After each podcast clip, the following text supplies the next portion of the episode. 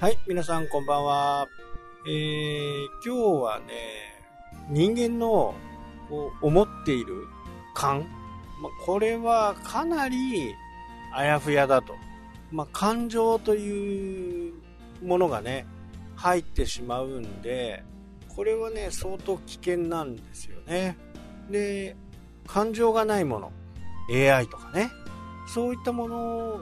に判断してもらうっていうのは、非常にね、えー、有利に働くというふうに思っています。えー、僕はどちらかというと、データ派とね、えー、言われる感じなのかなと思います。えデータ派っていうのは、7割ぐらいをね、データを信じて、あとは自分の思いとかね、そこには感情が入ると。で、データ派、データを半分以上にすることによって、自分の意思、こうだろうとかね、こう思うとかいうところを排除できるわけですよ。そのデータの蓄積が長ければ長いほど有利ですよね。もちろん、突発的なもの、こういったコロナのようなね、流行り病が世界中を覆ってしまった場合とか、これは今までのデータが全く無意味になるということではあるんですけど、それにでも対応できますよね。こういう風なことになってるから、ちょっと難しいなと。結果的にデータを流用することによって自分の持ってるもの、知識もそれにプラスできるわけですね。まあ、ここが非常に大きいと。試行回数をね、どんどんどんどん増やしていく、蓄積していくことによって、データってね、すごく重要になってきますんでね。ここは、あの、データをね、どんな形でもいいんで、データを取るのがいいと思います。取っといてね、損は絶対にないですから、メモ紙でもね、えー、パソコンのに保存してもいいですし、まあ今だとね、スマホがあるんで、スマホの中にちょこちょこちょこちょここう入れておくとかね。まあこれ、業種とか仕事によってね、そのデータっていうのは違ってくるとは思うんですけど、後で見返せるものが一番いいかなと。今までのデータを全部入れた中の合計がどうなってるのかと。まあ、この辺がね、あのー、しっかりわかるようになると、すごくね、あの、経営もしやすくなる。最近はね、あのセブンイレブンとかも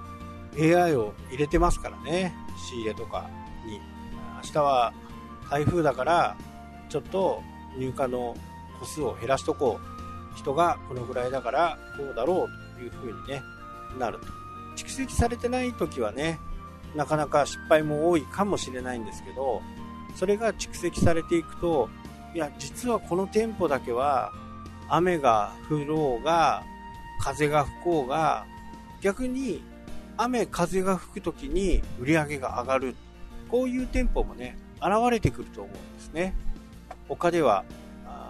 なかなかうまくいかないものが。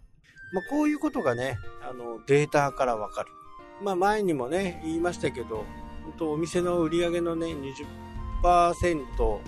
8割はその20%の売り上げで賄われてると。まあ、常連客っていうね、ものですよね。ま、これによって店が運営できているということになるんで、この上位客、ね、20%をどう把握するか、まあ、それに対してどんなサービスが提供できるのか、ここが非常にね、重要になってくるというふうにね、思います。えー、何のためにね、始め取ってるんだろうとか、いうふうに思うかもしれないですけど、これが1年、2年というふうにデータを取っていくことによって、あ、この月だけはこうだったとか、この月だけはこうだった、あの月だけはこうだった、などがね、これ分かってくるんですよね。分かってくれば、それに対応することができますよね。じゃあその時だけは、ちょっと商品のラインナップを増やそうかとか、ちょっと高めのもの、いつもよりも客単価がいいものをね、提供しようかとかね、そういったことがね、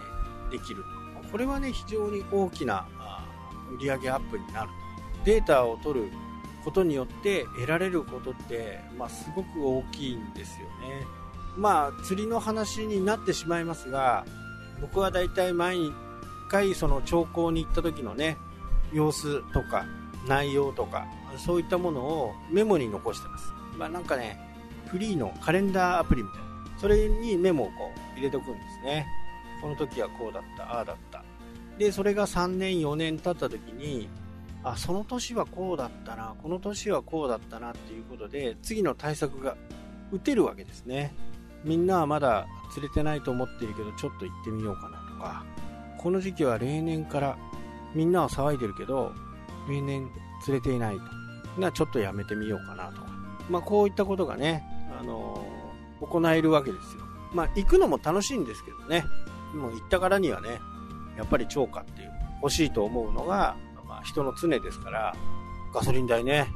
今ガソリン代も高いですからね、ガソリン代かけて、わざわざ行って、何も釣れない。まあ、友達と行くんだったらね、あの、その友達といろいろな話をするのも楽しいんで、そういうことは良しとするんですけど、やっぱり一人で行ってね、一人で帰ってくるっていう形になったりすると、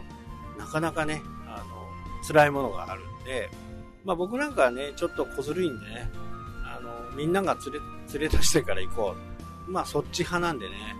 これはなかなか、メモをね、使うことによって、で、人間の記憶なんて本当に曖昧なんですよ。僕はメモに残してるからわかるんですね。いついつこうなったとかね、いうのがわかるんですけど、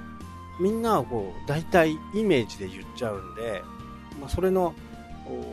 差がね、激しいんですよ。まあ言う人にはね、いや去年こうだったよって言いますけど、聞く耳を持たない人とかにはね、別に言う必要がないんで、あ、そうなんですねっていうような感じでね、流すんですけど、まあ、人間の記憶はね、非常に曖昧だ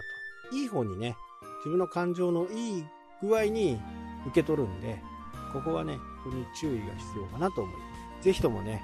データを取ってビジネスにつなげていただければと思います。はい、というわけでね、今日はこの辺で終わりになります。それではまた。したっけ？